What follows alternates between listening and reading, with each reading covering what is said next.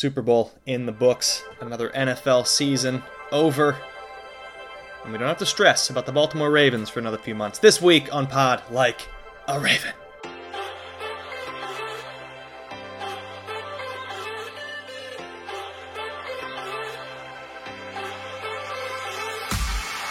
I am Antonio Barbera. Thanks for listening to us here as we finish out the NFL season. A little bit of Raven news, a little bit of a uh, little bit of a Super Bowl to discuss. Uh, in case you guys watched it on Sunday, I think there's some apathy uh, for this episode for the three of us discussing this game and and what it means for the future of the uh, NFL and maybe the AFC. But let me bring in my co-host before we dive in here, Tim Horsey. Tim, let's start. Uh, just simple first question: What was your Super Bowl setup? What was the what was the watch party? Uh, how many how many pops did it take to get through the trophy ceremony? Uh, how how'd, how'd you do on Sunday? The trophy ceremony, that's hilarious uh, because as soon as the overtime touchdown was scored, I was already in bed and I turned the TV off. Hard, like I didn't even see Patrick Mahomes run over to hug him. That was how quick I was on the trigger. I was like, okay, that's it. I'm done with that. Um, my Super Bowl setup was was quaint, I guess. Uh, it was just it was just the lady and I. We ordered a bunch of Chinese food, and I decided I all week I told myself I'll watch it, I'll watch it, I'll watch it, and finally Sunday came around, and I said, you know what? Screw it. I put it on a secondary television with no sound, so I didn't have to hear the I, I don't know Jims. And I watched Lord of the Rings extended editions.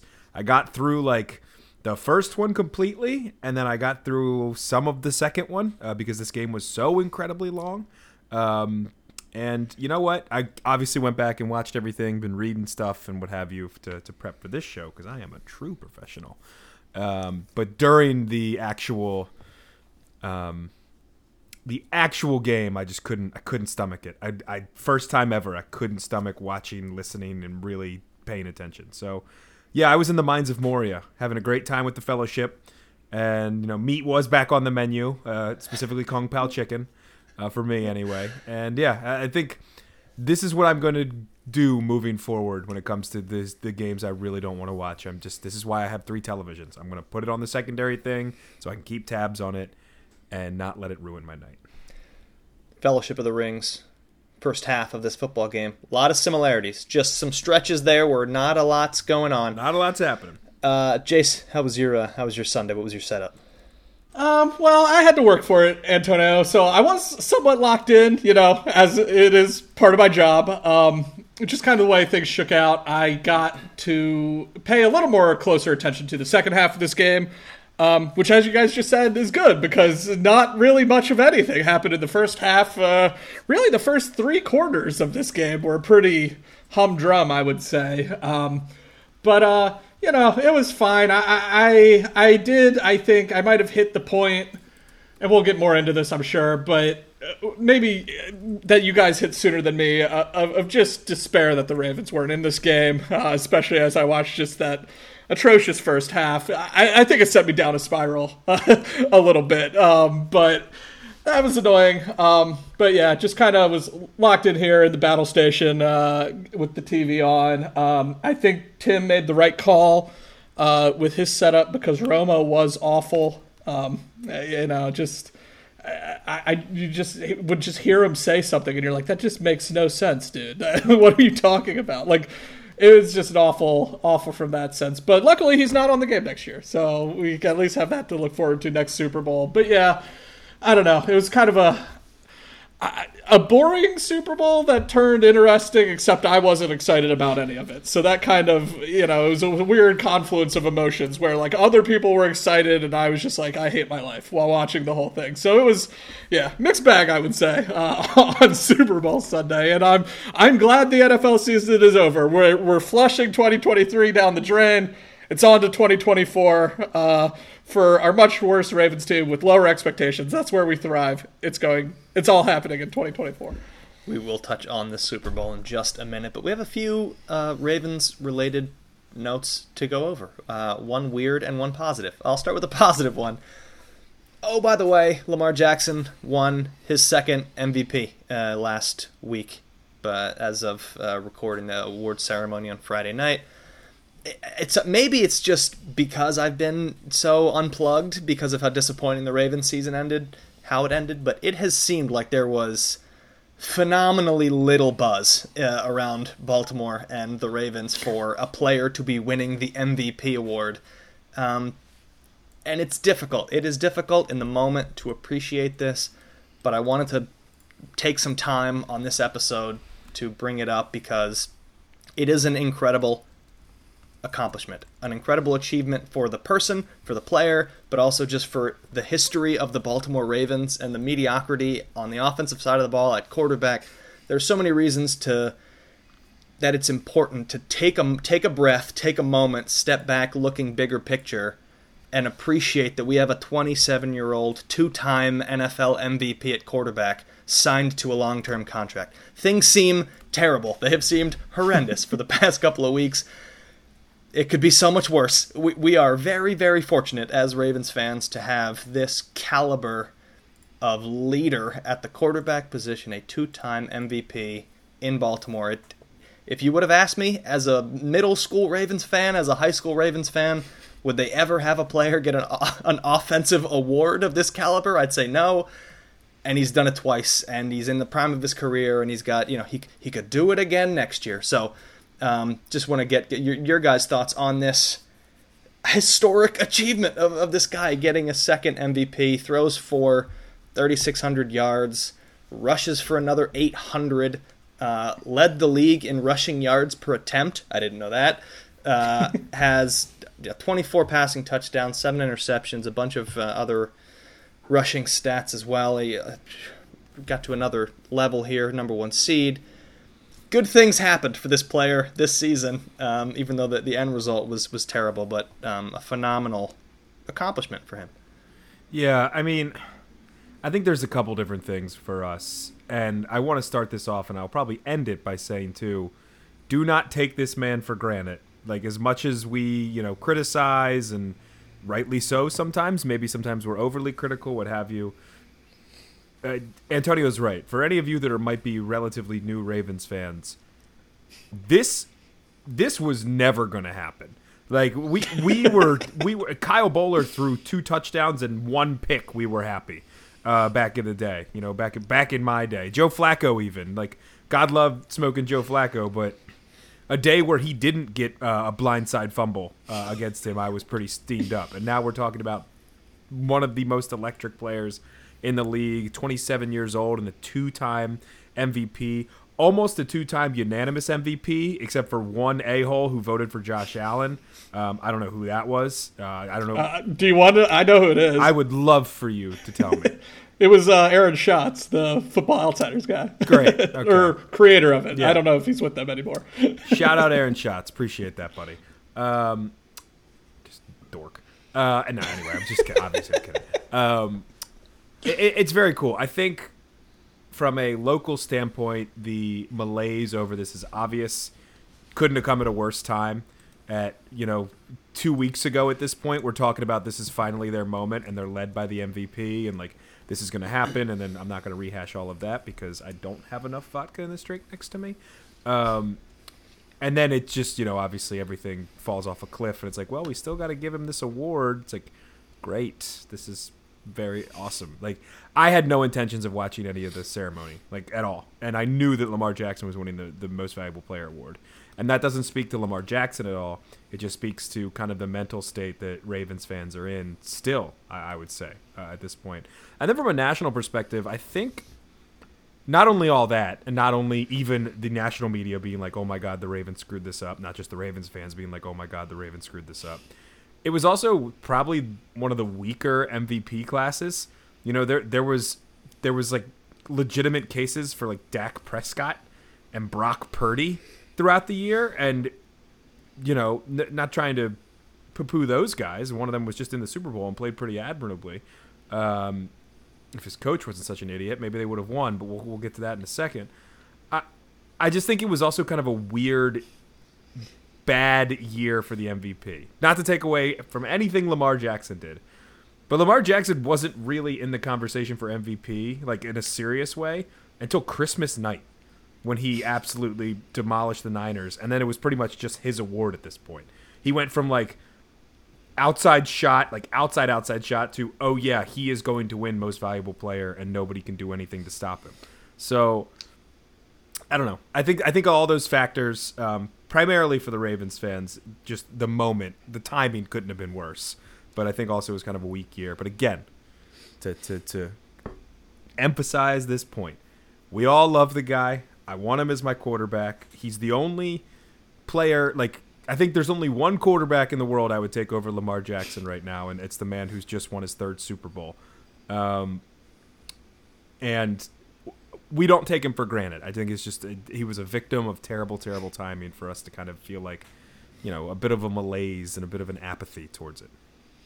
Yeah, I, I agree with all that completely. And the only thing I will say, Tim, is I, I was kind of surprised it was nearly unanimous. I, you know, just Yeah, for what you said, it was such a kind of such a weird MVP year. The fact that he did end up with 49 first place votes, like it was nearly uh, he, yeah, he nearly went unanimous twice, which had only I think been happened like one time prior to him, uh, a unanimous MVP. It's not that common, but um, you know, it, it is weird because I, I think I feel like kind of talking out of both sides of my mouth a little bit, just because I think this was his best season ever, uh, for sure. I th- and so I guess from that sense, you know, he had his best season. I thought he was in the most control. Obviously, his highest completion percentage, most yards. Uh, when you guys said, Th- best record in the league. Um, but it is funny to just compare this year, and I think this is just speaks to the MVP race in general. This year to his 2019 season, in which I think his case as MVP is so much more of a slam dunk in 2019, right? Like he led the league in touchdown passes and also rushed for a QB record 1,200 yards. Like it's just a season unlike any we've ever seen before. Um, and so certainly his totals this season are, are not nearly as eye popping and I think led me to believe it would be a lot closer MVP vote. But you know, I thought he was awesome, and you know, I didn't. Obviously, Mahomes is the Super Bowl champion today, but uh, you know, the whole season they spent not scoring twenty points basically for like three quarters of the year, and I, I don't think you could really make too much of an argument against anyone other than Lamar. I guess that's kind of how people just coalesced around him. So. Yeah, I, I think that's if there's excitement for the Ravens. You know, we talked a lot last week. Um, about how this team's going to get worse uh, just from all the all, all the the pieces they're losing. Their records or uh, their schedule's incredibly hard. I was looking at that today. Um, it is not going to be easy. I think you could make a case every team in the afc north is going to be better. So the ravens aren't going to be worse. But it's encouraging that you have a quarterback uh, who seems to be getting better after he won an mvp year two as a starter as a 22 year old. Now, you know, he's going to be entering, he just turned 27, right, in January. Like, he's in the prime of his career. Uh, and, you know, as long as he's around and healthy, this is going to be a team to reckon with. So that's exciting, too. Um, uh, certainly. And I think, too, the he still has, like, that respect of his peers and stuff. Um, so I agree with you, Tim. It just, the timing did stink. It was hard to get, I think, too excited about it. Uh, just given that you know you score ten points at home in the AFC title game, and then you're like, here's the MVP award four days later or whatever, uh, or, or a week and a half later, I guess. But uh, that's frustrating. But yeah, on the whole, uh, two-time MVP at quarterback who's 27 years old. That's that's what you want. And and like you said, I think there's yeah two maybe maybe the Bills are the only other team that wouldn't just straight up swap Lamar for their quarterback, but it's very few teams. They have one of the certainly five best quarterbacks in the league. Um, and it just stinks we don't have the best one. And we play in an era where the best quarterback in the world, the best quarterback of his generation, plays in the AFC. Um, and you're going to have to go through them every year. So that stinks. And that's what I think this Super Bowl reinforced uh, on the heels of Lamar winning MVP. It's just kind of a frustrating thing. But yeah, a lot of good to take away from it, too. I, uh, of the past few weeks, was slowly concocting this just electric spice, 10 level spice take that that I was saving for post Super Bowl had the Ravens won it, and it would have been like we have a, a Hall of Famer at 27 years old in Lamar Jackson, two-time MVP, Super Bowl winner, probable Super Bowl MVP. But I didn't have to I didn't have to put any finishing touches on that on that take because they, they didn't get to the Super Bowl anyway. But um half the job's done, so the the, the rest the rest continues uh, in the next next few years. Um, and now the weird, the weird bit of news that I wanted to touch on because I talked about it for way longer than now I wish I had last week, and it was the news, and it wasn't official at the time, um, of Jerry Rosburg coming back to the Ravens as a like a game management consultant, blah blah blah. And then, like the next day after that news came out, it turned out just kidding. Uh, Jerry Rosburg is in fact not joining the Ravens. Which makes sense because I spent three minutes talking about how smart of a move I thought it was uh, along the margins of what this team does poorly and them trying to address it and, and fix it for the following year. They don't need to fix it, uh, says them. So, uh, kind of a weird thing that this news comes out strongly and then actually doesn't exist at all, and uh, Harbaugh doesn't need help with any game management situations. Well, so that's what's weird to me. And they said, I believe the reporting right was that it was over like his contract or whatever it would be. Um, but it is weird because it it it, I was trying to reckon like who leaked this, and my assumption is Rosburg. Uh, and we were texting about a little bit. I think it was you, Antonio, mentioned maybe his agent like putting this out there to try to drum up interest from other teams that he's looking at opportunities like this. But it's still kind of hard to figure because it seems like that it was going to happen the way the reporting was, was talked about. So it seems like a thing the Ravens know they need or John Harbaugh feels like he needs or wants. Uh, and then it just fell apart. So, so I don't know what to make of that. If they're still going to be looking at a similar position, or if this was just a they wanted to bring Rosburg back, and but they didn't want to pay him, I guess, for what they thought the role was. It's it's all very odd. I don't totally know what to make of it. It's it's a very I feel like you know it feels like a very Ravens sort of Orioles Baltimore sports the general thing to happen.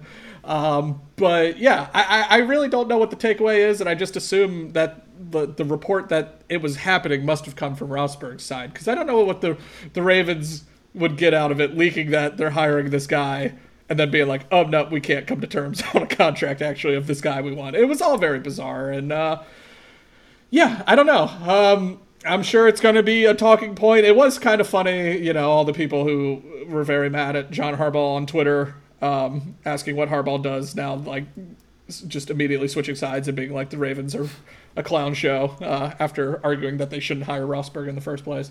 Um, that was fun, but yeah, on the whole, I don't really know what to make make of it other than uh, it was weird, and um, yeah, I don't know if they hire someone to fill that same role going forward or, or what. It just kind of floats away we all forget about it. But a strange little one week saga nonetheless. Yeah, I have nothing to add on that. it's just weird and like it's one of those things we're not going to be thinking about in two months' time, maybe even two weeks' time. But Tim, will we be thinking about it in eight months' time when they make a terrible game management decision with a minute and a half left? I Where's Jerry? Be, I won't be thinking about it until Jace brings it up in this podcast, and I'll be like, "Oh my god, you're right. We should have had Jerry the whole time." All right, let's uh, let's talk Super Bowl now. Um, Chiefs 25, 49ers 22. The game goes to overtime. The game almost goes to double overtime, but no, uh, ending with just a few seconds left in OT. Uh, a couple of thoughts from me to start this one off they are who we thought they were. Uh, the famous quote, and they can be whatever you want. The Super Bowl, they can be the Chiefs, they can be the 49ers, they can be CBS. They are who we thought they were. the game went exactly as I think all three of us pretty much said. Uh, and actually, we're pretty tight with some of the predictions of how we thought this game was going to go. Some interesting stuff by the 49ers to start, and then the Chiefs will be the Chiefs, and they will end up inevitably winning a close game, and boy, did it play out like that. Um, on the whole, I think we can say that this was not the greatest game ever played, not in the top 10, maybe 15, 20 uh, Super Bowls of all time. It picked up late in terms of interest and intensity and actual points being scored, but the first half was just a back and forth of punts, a back and forth of mistakes, the highlight of the game, pretty much in the first half, was Kelce yelling at and bumping into Andy Reid. Um, then the game it is saved a little bit as just you know as an event um, with the double pass that the Purdy to Jennings to McCaffrey, and all of a sudden it's ten nothing San Francisco, and there's finally a bit of noise.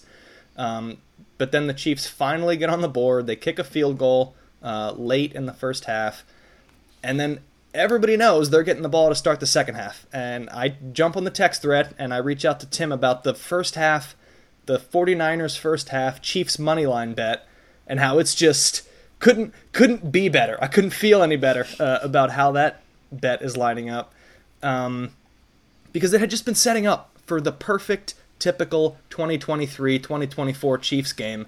They've been terrible. It's been ugly. They can't score. They can't get big plays. How are they only down seven, getting the ball to start the second half? Uh, curious as you know, you guys' thoughts on on that first half and, and how good we were feeling about the uh, that that two have bet that we had. I, I was feeling great until I realized FanDuel put end of regulation rather than end of game, but that's something that we can get to a little bit later. It's not okay, FanDuel. Not, not okay. okay. not okay because even you talk about some podcasts that are sponsored by FanDuel and they're like, "Oh yeah, that definitely hit." And I'm looking at my measly account and saying, "No, it didn't," because I I was all over it. Um, I think the the general consensus here for me is one again in the moment. Super glad I was watching Frodo and Friends and not this first half. And two, yeah, thank you. And two, th- this is just gonna be the same thing, and th- this this point will be reiter- reiterated over and over as we talk about this game. I think, but if you don't kill the Chiefs, just like if you never killed the Pats, just like when the Ravens never killed the Steelers, they will find a way to come back and make you pay for it. And that is exactly what happened in a first half that, yeah, not a ton going on, but you felt like the Niners had some more chances to, you know, it, it was just the classic case of, holy crap, look how bad the Chiefs look. Oh, it's only a seven point game? Okay. Like, and then, and then you just know where it's going from there. That, that's exactly how I felt, Tim. I I think about two half moments in this entire game where I felt like maybe the 49ers might win the Super Bowl. Very briefly when they went up 10 nothing, I said, "Oh, maybe." Uh, and then know, they I don't know, Antonio. yeah, well when they hit the double digit deficit, I was like uh, that intrigued me a little bit, but like you guys said, the Chiefs get that immediate field goal and then it's 10-3 at half and and I just feel they're winning this game.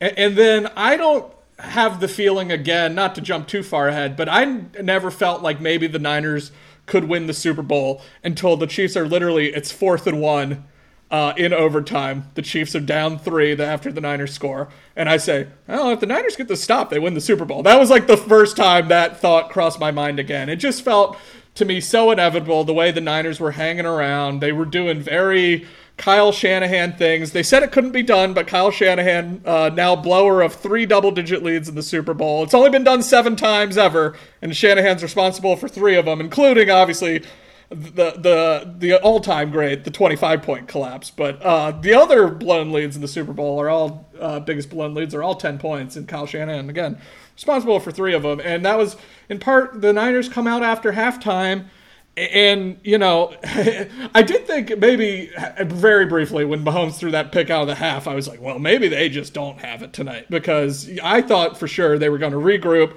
march right down the field, tie it up at ten, and then they'd be on their way.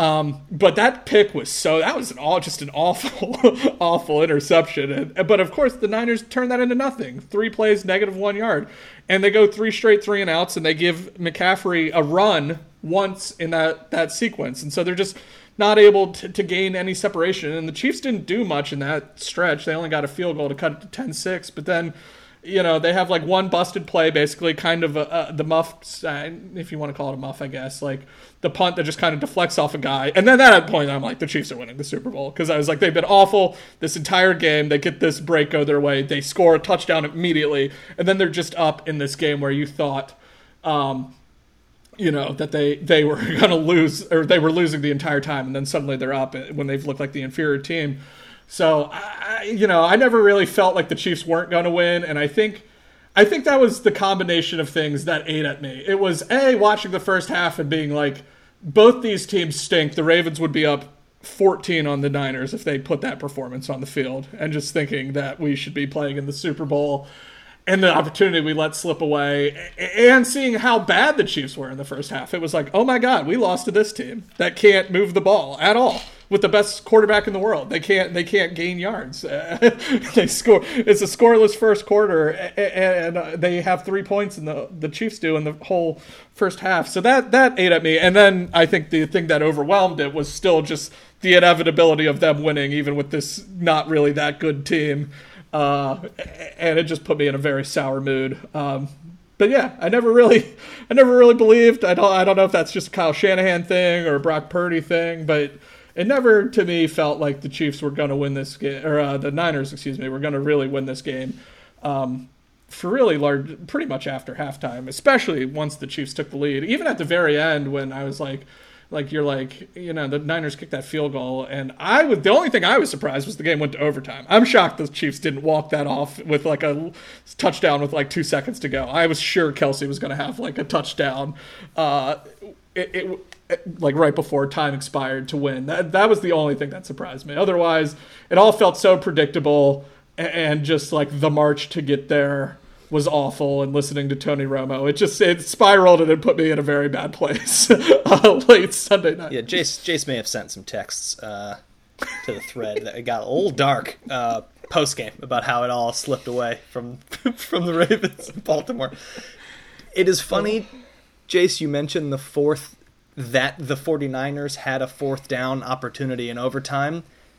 That didn't even like it didn't even register it feels like in the game how big of an that that was a moment that that was an opportunity for the 49ers i think that like romo like rushed it in the call as as the ball was being snapped because nobody was really processing you know why nobody was processing because it doesn't happen because the chiefs don't allow this stuff to happen and they get they get like 20 yards on like the easiest yeah that, little yeah, that was, that was yeah, that was the Mahomes keep play, and you're like, not only did he get the first down, he got it easily and rushed for yeah, like you said, it was like a 15 yard gain. And these, these are the type of moments that I was talking about last week in terms of making a pick. Like, which team do you think is going to be nervous in the big moments, and which team is just going to go, right, this is what we have to do. Reach into the playbook, pick the pick the one that wins every time that we haven't used yet, and, and we'll use it in the biggest moment.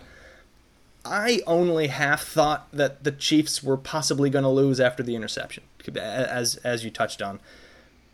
And even that moment was gone so quickly mm-hmm. based on how the Chiefs defense responded. And that is just what this team was, in my opinion. They weren't that good on either side of the ball. But whenever you feel these kind of pressure, momentum, whatever you want to call it, moments, whether it be the offense or the defense, just says, no, we've done this too many times. We're too experienced. The coaches are too good and have, know exactly how to handle it. They have the right veterans at the right positions, and they just snuff out the moments. And you they, you kind of you ride through it. Oh, and that challenge was dealt with. That challenge was dealt with. We move forward. We move forward. And that's what made it one of the easiest, uh, you know, united front uh, gambling decisions maybe that we've ever had in terms of what should have been uh, you know a tough bet or a tough decision to make, especially with this team being an underdog, a two and a half point underdog in this game. Uh, Tim, anything on the first half before I kind of run through some of the second half stuff? No, I mean, looking at the notes here, it looks like you really want to talk about Usher, so you might as well get to it. it. yeah. Uh, no. Um, yeah, I put Usher uh, Usher in here because look, I am not uh, like a culture writer or editor. I don't work at you know Rolling Stone or anything like that. So I str- I'm not going to be an expert in terms of how good uh, a halftime musical performance was, but it was pretty good. Um, I get very frustrated when musicians who are multi-talented are kind of forced, maybe the wrong word, but like you have to do the most complicated dance choreography we've ever seen. You have to sprint and run around, and then also be a lead singer and like be able to breathe. all to do all those things at once didn't love the beginning of it. Couldn't really understand. The singing is tough when you're doing all the acrobatics all over the place. But as a whole, I thought the performance was awesome.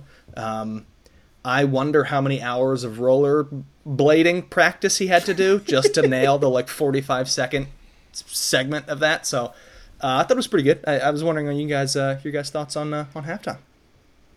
Tim, what part of Lord of the Rings were you at when it was happening? Yeah, I was gonna say. I think uh, Gandalf was fighting the Balrog at this point. So that's even better choreography then. Yeah, yeah, yeah, He did not let him pass. I will say that. Um, yeah, I didn't watch it, so Jace, you can you can go ahead.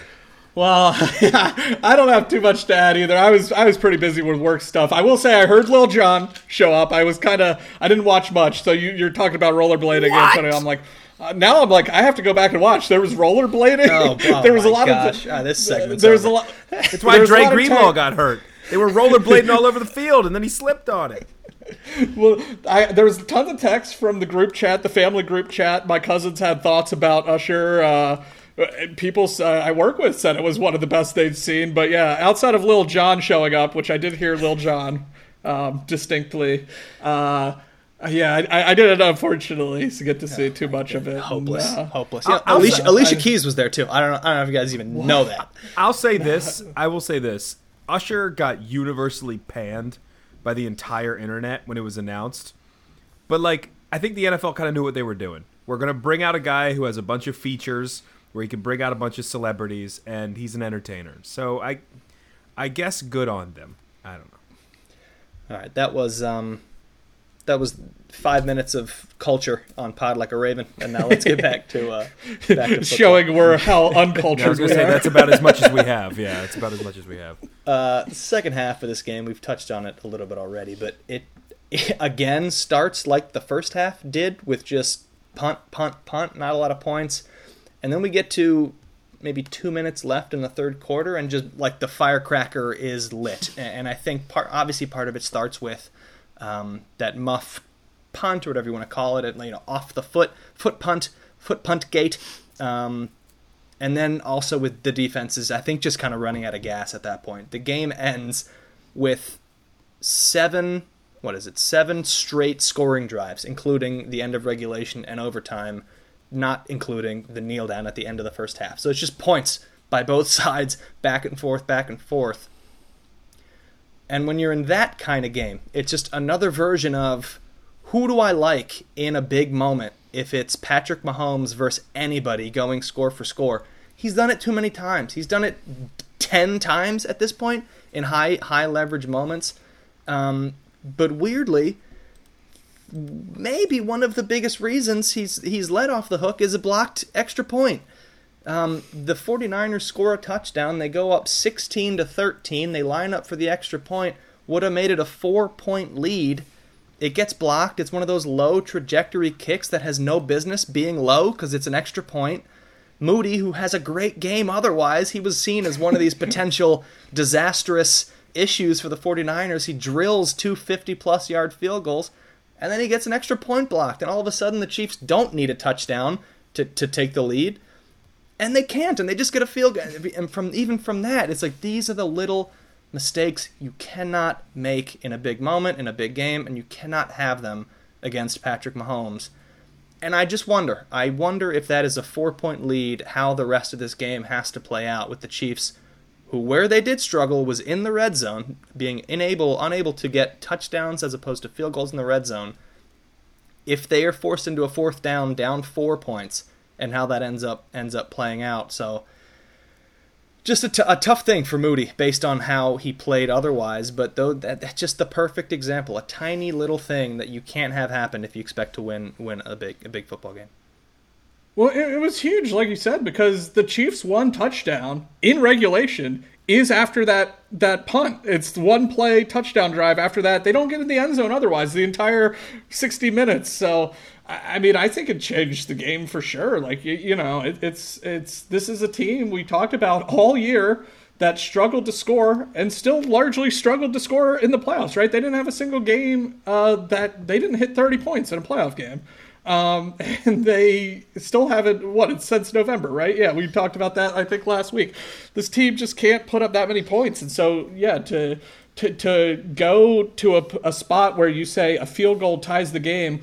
And, you know, I think we uh, certainly me. I, I've been, I think, derisive of Butker because I, I don't like the the Tucker comparisons, but I don't think it's a, a, a secret really that Butker is one of the three best kickers in the league. Like it's him and Tucker and maybe like Carlson for the Raiders. Um, but you know he, he's one of the best in the league. So yeah, to get in a position where you just need a field goal, that's and, and you have the best quarterback in the league. that's that's a huge game changer. So yeah, that sunk them, and I'm with you because I I I mean, I had like no faith in credit to him for going out there and hitting that 53 yard field goal with 153 to go. But, uh, you know, I mean, even the fact that that only puts them up three, you know, maybe they're up, it pushes them up four if, you know, if they had not lost that extra point. It was just a, such a big moment in the game because, you know, and not being able to extend that drive even farther. You know, I believe that's the drive, right? Uh, Purdy had like a slant knockdown or something when they got blitzed. Um, yeah, it was like the, it was like their quarterback in Purdy just isn't as good as Mahomes, and um, they they yeah the the mistakes cost them ultimately. Like uh, it, it, it like the fact that they're not up four, I think changes the complexion of the game. So it allows the Chiefs to get that field goal at the end, and then sets up which you know that felt inevitable. As I said, the only thing that, and of course, when I thought Kelce was just going to take it all the way when he hit that slant, and there was like no one in front of him, I was like, oh my god, he's going to score with like. Somehow I guess it snuck up on me how little time was left when he caught that pass.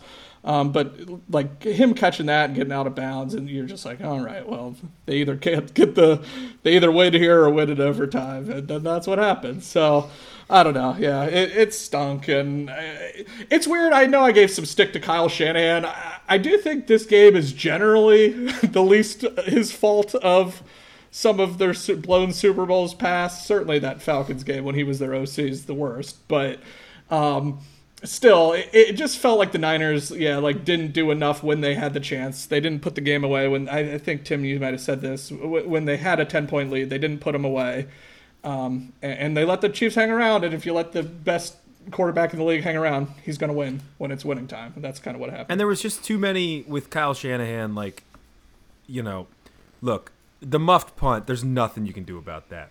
How the hell do you get away with it hitting the foot of a different guy? And like, Ray Ray McCloud should have fallen on it. Sure, like you can argue that, but that's just a like a nothing play. Dre Greenlaw literally jogging out and and injuring himself jogging out because there was roller skates on the field. No, I'm just kidding. I, I don't know what the reason was, but like some of this stuff, you just look and you're like, God damn, like that. I just can't believe that they're to do this again. But I think there was enough that the Niners could control. Like you know, I I mentioned it kind of half jokingly off air to you guys, but I felt like there were enough drives where they were just so worried that McCaffrey wasn't getting his typical like eight yards a clip that he was only getting like three. I think he finished with like three point six or something. I don't have it in front of me at the exact moment. Uh, yeah, three point six yards per carry, which was his lowest total of the year. But like, you do that three times, it's a first down there, Kyle. Like there was just some there was just some times where I feel like they were just they were very very you know to bring it back to our beloved purple and black very ravens-ish of like panicking when there was no need to panic and shooting yourself in the foot outside of the mistakes that you can't control and and the issues that you can't control almost trying to do too much. And now look yeah, and I know we're we're kind of getting towards the end of this but to for for Kyle Shanahan obviously almost almost every team in the league would take him right? The the the Ravens I think wouldn't take him. I think the the the Chiefs wouldn't take him the Rams probably like McVay more. I don't know. Top ahead, I'm not doing anybody else. The Falcons Couch. because they are interested in talented players or That's, experienced legendary coach. They don't want anybody. They don't want no. Belichick. They don't want Mahomes. Nobody. Shout out Raheem Morris, I guess. Um, he's up there. You know, I don't have the whole list in front of me. He's up there. But there's going to be a lot of questions now that he is going to have to answer, and this just kind of this dark future for Kyle Shanahan, where it's like – what what do the Niners do now? What do they do now? Because I don't. You can run it back, sure, but I have no faith that this team gets into another Super Bowl and they have to play Patrick Mahomes, they have to play Lamar Jackson, they have to play Josh Allen, they have to play in a couple years if Jim Harbaugh figures it out, Justin Herbert, like uh, this iteration of the Niners just is is not going to get it done, and Kyle Shanahan's part of that as well. I just I don't know. It's it's not a it's not a statistical breakdown. It's not like a you know breaking down the cap, but obviously that's going to affect things going forward because they have a lot of good players and they're going to have to lose some of them. Oh, and by the way, we can't be doing the whole game check Brock Purdy thing forever. That guy's going to start asking for money because he's severely underpaid for what he's been doing. There's just something about the Kyle Shanahan led Niners that we've been here too long with this guy, and we've been here too long with this team that was should have won one by now, and now they haven't, and now I I would be concerned if I was a Niners fan that this is kind of it, and you can't trust, and you just can't trust your head coach in these games now. You simply cannot, and that's the thing that you know. I'm certain I'm certainly not a fan of the Niners, but if I was, that would be something that concerned me. Well, one thing to jump off of that issues with the coach and lack of trust in the coach. Let's talk overtime. Uh, yeah. There were new rules in the overtime this year. Did you know?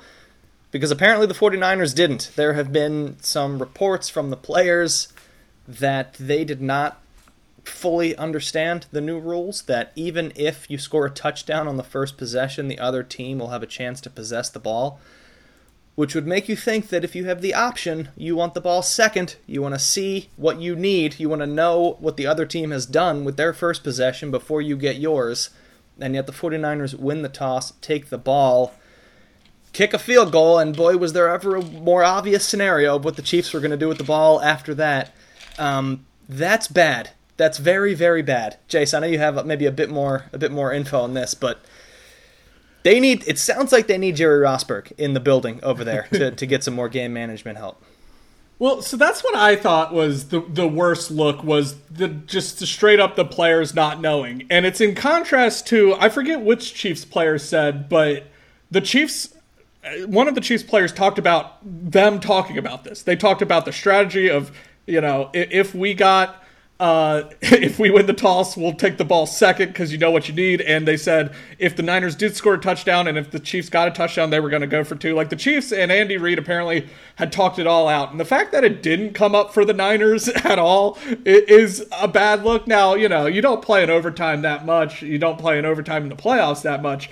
But it should be at least, you know, it's a, a five minute conversation, really. You just say, hey, w- if we win, now, you know, personally, I don't I don't hate the idea of taking the ball as much. I understand like there probably are more advantages to taking it second, but like the Niners do score and it's like at that and, and even if you get a touchdown, like you do put the pressure on the other team and you know like they have to score a touchdown and we win. So, you know, I, I don't necessarily hate taking the ball, but it, for me, the problem is more just the fact that they just didn't know about it. I think that speaks poorly to, to, Kyle Shanahan and his staff. And in contrast to the fact that the Chiefs come out and say, We talked about this, you're like, hmm, well, it looks like one team was prepared for all scenarios, and this team maybe not so much. And I think, you know, when you get down to a game that's between teams as good as the Niners and Chiefs, you know, uh, certainly uh, they're the two teams of the Super Bowl. The Niners had the second best record in the league this year. Um, and the Chiefs are the defending champs coming into this game. Um, you know, when you have games between teams this good, that's I think where the, the margins obviously narrow, and that's where the difference in coaching I think kind of comes through. So it's just I think that slight attention to detail that kind of speaks poorly maybe to Kyle Shanahan. It might be the difference of like why the Chiefs have won these games with an all-time legend like Andy Reid. Um, you know, despite his flaws, Andy burned a timeout with like 11 minutes to go in the third quarter uh, in this game, I believe. So it's you know no, all coaches aren't flawless, certainly, but uh, it just that that moment spoke to me that the Chiefs were more prepared uh, for all scenarios than the Niners, and it showed. It showed, and uh, that's you know they, they get the ball second and they win the Super Bowl because of it. So, um, yeah, I think that's a bad look for Shanahan. Even if, as I said personally, I don't really know. I'm sure the math suggests taking it second, but I don't feel too strongly either way. It's just the unpreparedness I think is the bad sign. Andy Reid, Jace, you mentioned may also spent like the first what 10 years of his career kind of being questioned for a lot of game management decisions so something to be said for experience i guess and like having gone through these events over and over and over again to be a little bit a little bit better with them or it's just having Patrick Mahomes. Uh, and that's really all that this entire sport comes down to as we can continue to debate Belichick v. Brady uh, over the next you know, 50 years. Um, I, I just have the one final point for this game, and it is about Mahomes, and it's just a real bummer um, because we've just seamlessly transitioned from one player on one team running the league in a way that we had never seen before in the history of the NFL to another player on another team doing the exact same thing, and he's they're both have been in the AFC, and they just not even a year of space between the two of them, just the twilight of Brady's career, dovetailing perfectly into the ascension of Patrick Mahomes, a couple of duels that they had as well, and now it's just Mahomes' league for the foreseeable future. And it's a bummer, and it's frustrating, and uh, you know it shouldn't have to be this hard, but but it's going to be year in year out. I, do you want to go, Tim? No, go ahead. Go ahead. I'm, I'm just Well, You, I think that's what put me in, in such a in such a funk. Antonio was just this, and we've talked about this on and off, but this idea that it's like, it, is Patrick Mahomes? It's like he's got the Brady qualities, but might be more talented. and I think that's what's frustrating. And I was I was thinking about it in comparison too to like so obviously now Mahomes three rings, uh, age twenty eight. He's fifteen and three in the playoffs uh, now, and. and you know, I, I think the compare like it's just like I was thinking about early Brady, and I think that's what's even more scary is it's like I don't was Tom Brady as good as Patrick Mahomes is right now, like by this age? Probably not. You wouldn't say. Like I think Brady obviously, and this is what'll separate Bra- maybe maybe even from Mahomes was just Brady's longevity is obviously something we've never seen before. A guy played till he was 45, uh, won a Super Bowl when he was 43. Uh, he he just got better and better and better as he got older. But Mahomes, he's got a better arm. He's got the more athleticism that Brady's ever had, and he's got these three rings, and he just comes through in these big moments. I didn't even think he was like all that great in these playoffs on the whole. Like I thought he was fine, but he just comes through time after time after time, and it, and it's hard to like see the path to beating him. I think I think that's that's part of it. And I think the other thing that hurts is you're like I mentioned that 15 and three record in the postseason. Two of those losses are to Tom Brady, so it's like the guy's got three postseason losses, and two are to the guy everyone agrees is the greatest player to ever play in the NFL. and the third one, if I remember, the third one is a game they had no business losing. It was the no, Bengals game. They were up like 20 points, right? Yeah, they blew a huge lead. Um, he he was randomly all he threw like two picks, they, including a pick in overtime of that game, um, and they blew it. and so yeah, that was like a that was one you could say the Bengals didn't even beat them; they self destructed.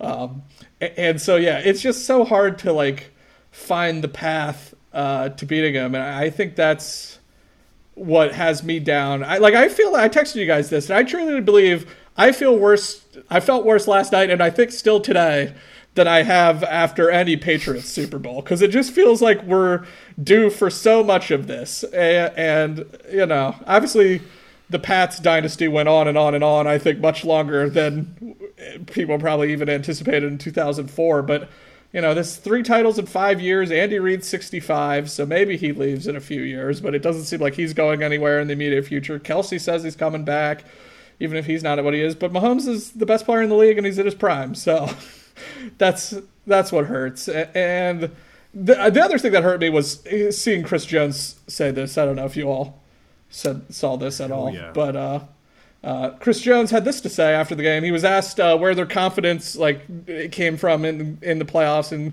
stuff like that. And he said, "I think we faced the best team in the league in Baltimore Ravens, hands down the Chiefs defense, the star defensive tackle of the Chiefs, best player on their defense, um, probably. Uh, said that after his team won the Super Bowl. that that didn't make me feel good. uh, hearing that out of his mouth. So that that also was just like the the blown opportunity the Ravens had. I think compounded on this. And uh, the good news is we might get this rubbed in our face because we play at Arrowhead next year at some point. So there's a very good chance we're the Thursday night opening game, I would think, uh, at least a non-zero chance. So that's good. That's good if we'll be in that game watching that banner raising and then lose. So uh, yeah, it sucks. I, am in a horrible place, and uh, yeah, I don't know. It's just it's. I don't want to say. I just I can't accept that I'm watching Brady 2.0, but he's halfway there to the six he got with the Pats, and obviously the Pats had a 10 year gap between Super Bowl titles. But what's preventing the Chiefs from three-peating next year? I don't really know. So I don't know. He seems well on his way. He's certainly the best player in the league, best quarterback of his generation. And yeah, the fact that I think to what you said, Antonio, just going directly from Brady to Mahomes, like this is like we we've basically had this monolith in our conference since we were what fourth grade like we're men in our 30s now. This is crazy. how is this happening? It just it's and I feel bad because I'm sorry for rambling, but I feel bad for complaining. The Ravens do have it very good on the whole. Most teams would take two Super Bowl titles in a 20 year span. But this is why we get to span. complain though, because we're the ones that constantly have to deal with it.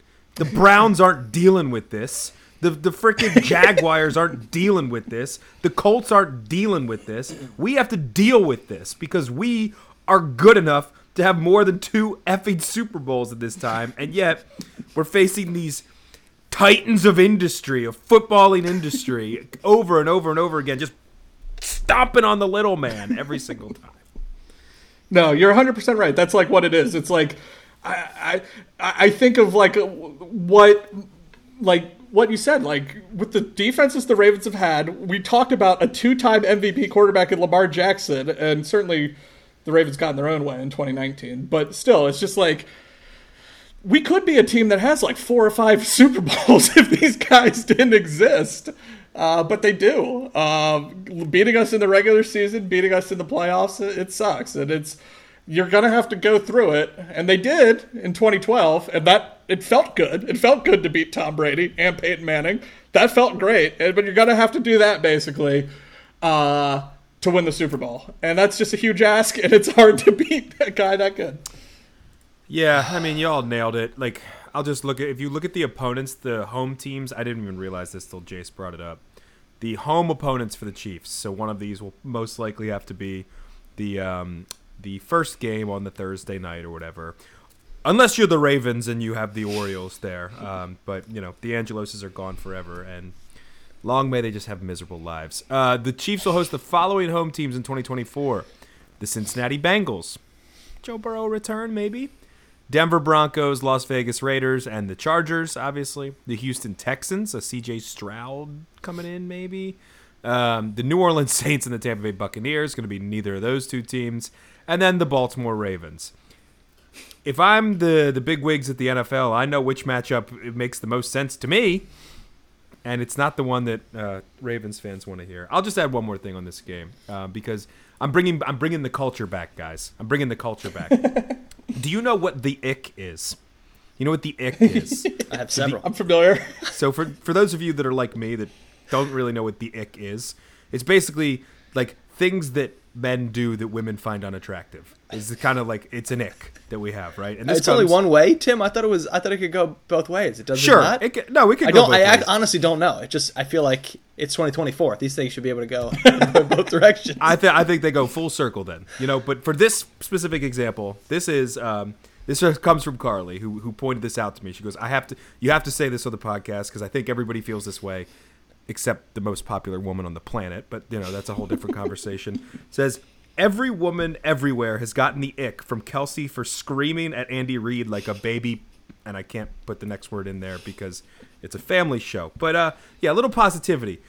The girls outside of Taylor Swift don't like Travis Kelce anymore. They don't like him because he's a whiner and he's setting a bad example for the youth, screaming at his an old man who just who just I think had just like elbow surgery or no, it wasn't elbow, it was something else, some other like procedure recently where he was a, a frail old man and Andy Reid and you're screaming at him like that. Yeah. Boo you, Travis Kelce, for all that you do there. So apparently, bad guy. apparently a bad guy. Yeah. I, I thought you were going to say the ick was from him singing "Viva Las Vegas" during the uh, trophy ceremony, Didn't- but you said you it turned that, far. off. So Didn't make it that far. Again, the, the ball was- the ball touched the fingertips of Mecole Hardman. Like he had didn't even have full possession yet, and I was already off with the switcher. Like that was it. Mecole Hardman, who, by the way, uh, Yep. won two rings with the Chiefs, went to the Jets, somehow got out of that dumpster fire, got traded back to the Chiefs, and then has the game winning touchdown and has another ring. So I want Mecole Hardman's career strategy. was he the guy with like the two fumbles against the Bills? Yes, he was. Was that? a true a true rise and fall uh, and rise and fall and rise again story for Mecole Hardman. oh, good for him. Yeah, great for great for him. Uh, all right, let's go over our uh, prop bets for the Super Bowl, and then our long our our, our season bets as well. We're going to close that close that out. Um, I will take it. I will take how I how I did with the Super Bowl because I got Chiefs money line. Um, I got Mahomes MVP at plus one thirty five. I got Kelce at adjusted eight plus catches. He ended up with nine. Did not look good in the first half. I think he had one catch in the first half and still ends up with nine catches. Um, so I get the Kelce eight plus catches. Uh, I also get the Rashee Rice under 67 and a half receiving yards. Um, the one that I lost was the Kelce anytime touchdown. And I, I guess I somehow lost the 49ers first half Chiefs money line. Doesn't make sense, uh, but I, I guess I lost that one too. But uh, on the whole, one, two, three, four, and two, um, with some plus odds money as well uh, for the Super Bowl. I'll take it every day. I did uh, did not as well. I will just say that. Um, I, I wrote I took all the stuff, and this is not like what I actually took in real life, but what I said on the show here. I will just run through it. The Kelce MVP case, which we made, uh, that was a loss. I did take Chiefs plus two and a half, so that that was a winner there. Jake Moody to miss a field goal. That guy just ended up having the game of his life. So plus two ten, but missed that. an extra point, which doesn't, which you don't get. Which which I don't get. Which you know, Tim, 'Cause it's Tim got field squeezed goal- this week. I got squeezed big time this week because Is that because it's field goal and not just missed kick? Correct. It is missed field goal uh, rather than missed kick. So lost that one. Uh, we'll just get to it now. The the first half regulation time. I had it. I had Niners and then Chiefs to win. It was plus eight hundred. It was eight to one, um, and then it was overtime, and so that doesn't count, which I just think is BS. Um, I, I wrote in our notes here, "quote I'm counting this," so I'm counting it. Uh, a couple uh, Noah Gray anytime TD lost that. That was a fun flyer one. And then the one I loved, and remember we talked about this on the show. Should I do Brock Purdy over three and a half attempts or Brock Purdy over 12 and a half yards? It wouldn't have mattered either way because he had three carries for 12 yards. So it just, of course, Vegas knows. I did take the attempts. Obviously, he finished with three when the three and a half uh, didn't work. And then the other ones that I kind of threw out for the listener, I was like, I don't know if I would put my backing behind this, uh, but you know, maybe this would work. All three of them hit. Patrick Mahomes to have more passing touchdowns than Brock Purdy at plus 145. Two to one. I said it was a sucker bet, and I'm not a sucker. I'm a total sucker. Uh, the under, which in real life I did take, but on the show I did I, I shied away from it. It was 47 and a half. The game finished at 47, so that did hit. And then Jauan Jennings over 25 plus yards receiving at plus 194, almost two to one for that. Didn't take it in real life, but uh, yeah, that that hit. Jauan Jennings before Patrick Mahomes did Patrick Mahomes things was probably going to win the MVP of this football game. He finished uh, outside of the passing touchdown. He finished with around uh, 42 yards receiving, so way over the 25 as well. So, you know, overall didn't do great. Although I was I was just I was right around the bullseye constantly in this game. I just couldn't couldn't nail it completely.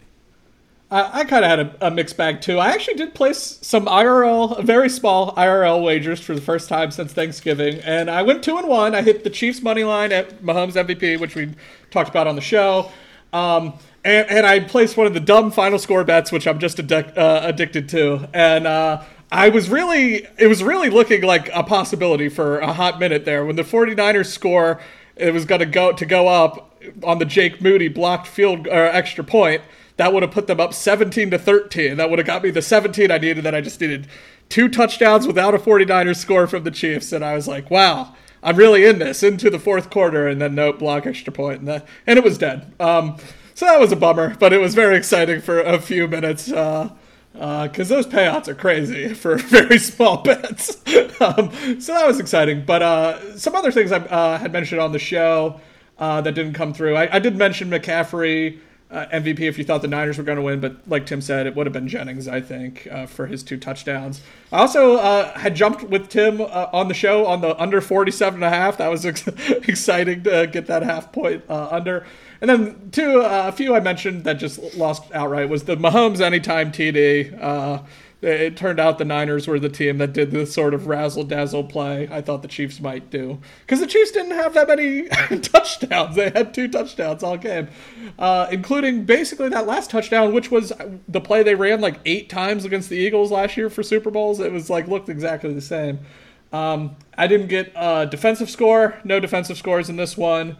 Uh, I thought we had a slight possibility on the Niners trick play, how long that ball from Jennings hung in the air, but somehow no Chiefs got to it. So, uh, and then the other one I lost, I had thrown out there was uh, Isaiah Pacheco for most rushing yards. Uh, McCaffrey, as predicted, he led, and then Mahomes actually led the Chiefs in rushing. He uh, he was their leading rusher um, on this day with a few scrambles. He had, uh, you know, especially a few big ones in overtime um, that basically set up their uh, close to the game winner, and then that fourth down conversion. So mixed bag, I'd say, but not not all too bad uh, on the whole. Um, but uh, yeah, it was a, uh, a, a fun, I would say, uh, with the the very few IRL bets I had, it was still a good time. So uh, probably take that money back out because what am I going to bet basketball now?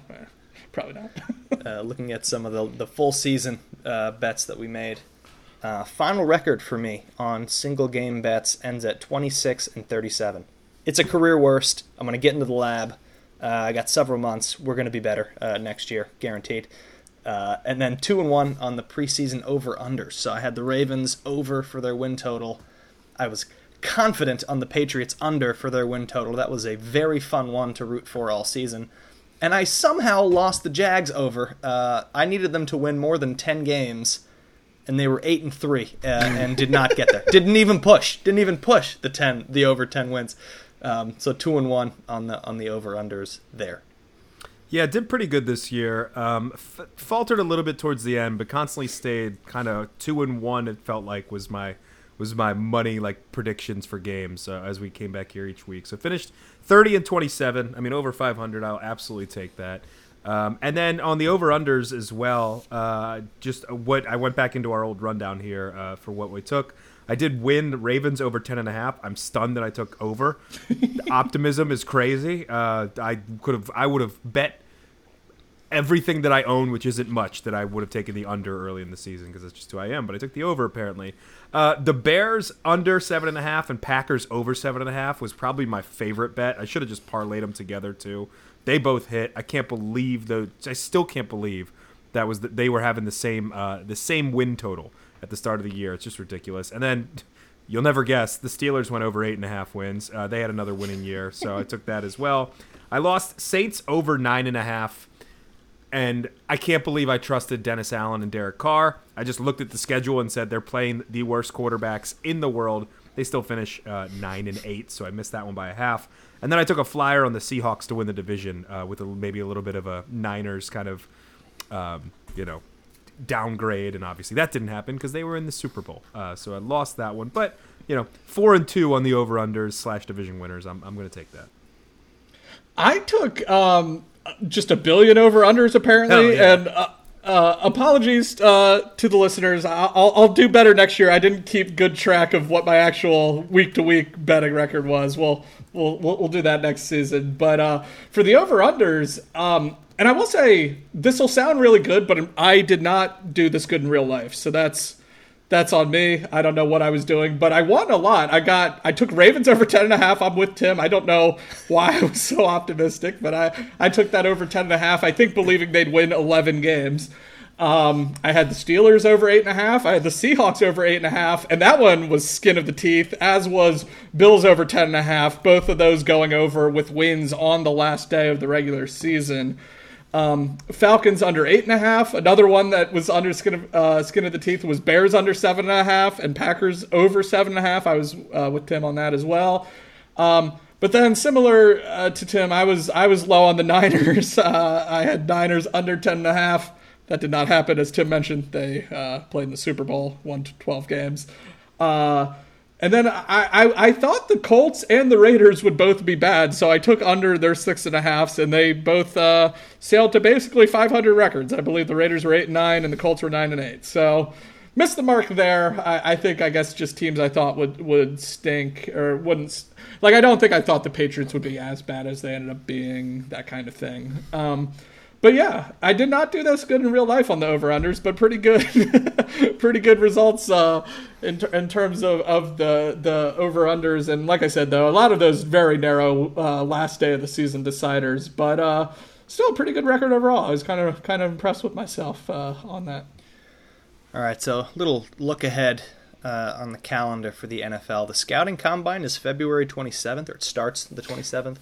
Um, the deadline to place a franchise tag is March 5th, and then the league year officially begins March 13th um, with uh, free agency, the free agency signing period starting then as well. Um, so there is some some small stuff coming around the corner, but we will we will be taking a break for uh, at least a couple of weeks here, probably several. Um, I think Jace is going to like a, a quote unquote spa in Arizona. uh, I'll, I'll, be going to a facility in Florida. Tim something in, in Canada. I think he's doing something in Toronto. We just need a break, uh, a breath from the uh, the rigors of the NFL calendar, but mostly the stress of being a fan and analyst of the Baltimore Ravens. Um, so we'll be back probably in a month, maybe three weeks. Uh, we'll see what we what we decide, what we feel, um, and um, you know how the medication is taking as as we attend these various places. Um, I, am just gonna say really quickly here. This is the end of season five for us on Pod Like a Raven. Um, it has been a wild ride. We have enjoyed it. I've enjoyed it tremendously.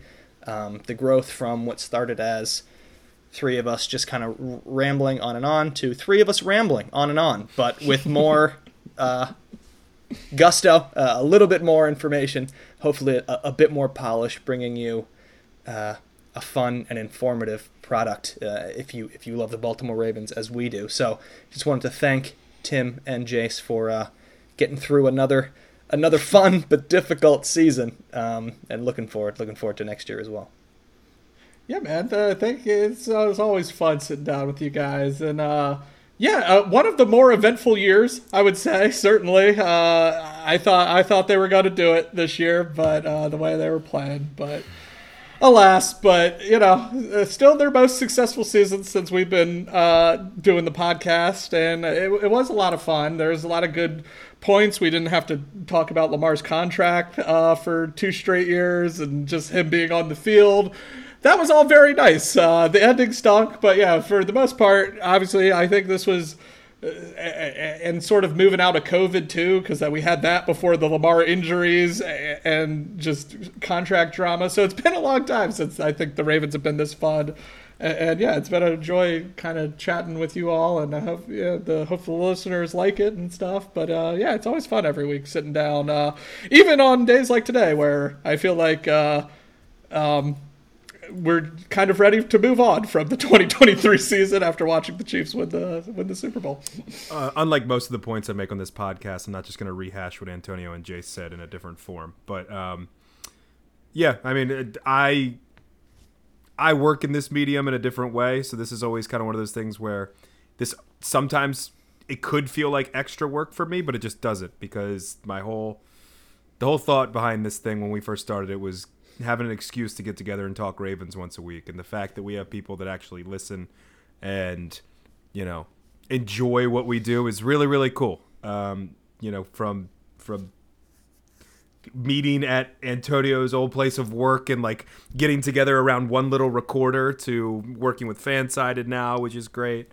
Um, it, has been it's been a, a, fun ride and yeah, uh, it this moment sucks because it, it we should be here celebrating and you know, possibly still hungover from from this the late evening celebrations of a Super Bowl victory. But hey, we'll be back here, same time, same place, uh, throughout the off season. We'll be your your source for not only Ravens news and analysis, but commiseration and celebration as well. Um, so you know, I I love doing this with you guys, and and I love that the listeners enjoy it, and hopefully we can just continue to bring you a better product. But like Antonio said, we need some freaking time off because I don't want to talk about the scouting combine and how they're going to replace Justin Madubuike quite yet. Not quite yet. Give me like a month, and then I'll and then I'm back, and, and good for that. For Tim Horsey and Jace Evans, I am Antonio Barbera. Thank you, as always, for listening to us here on Pod Like a Raven. We will see you when we see you.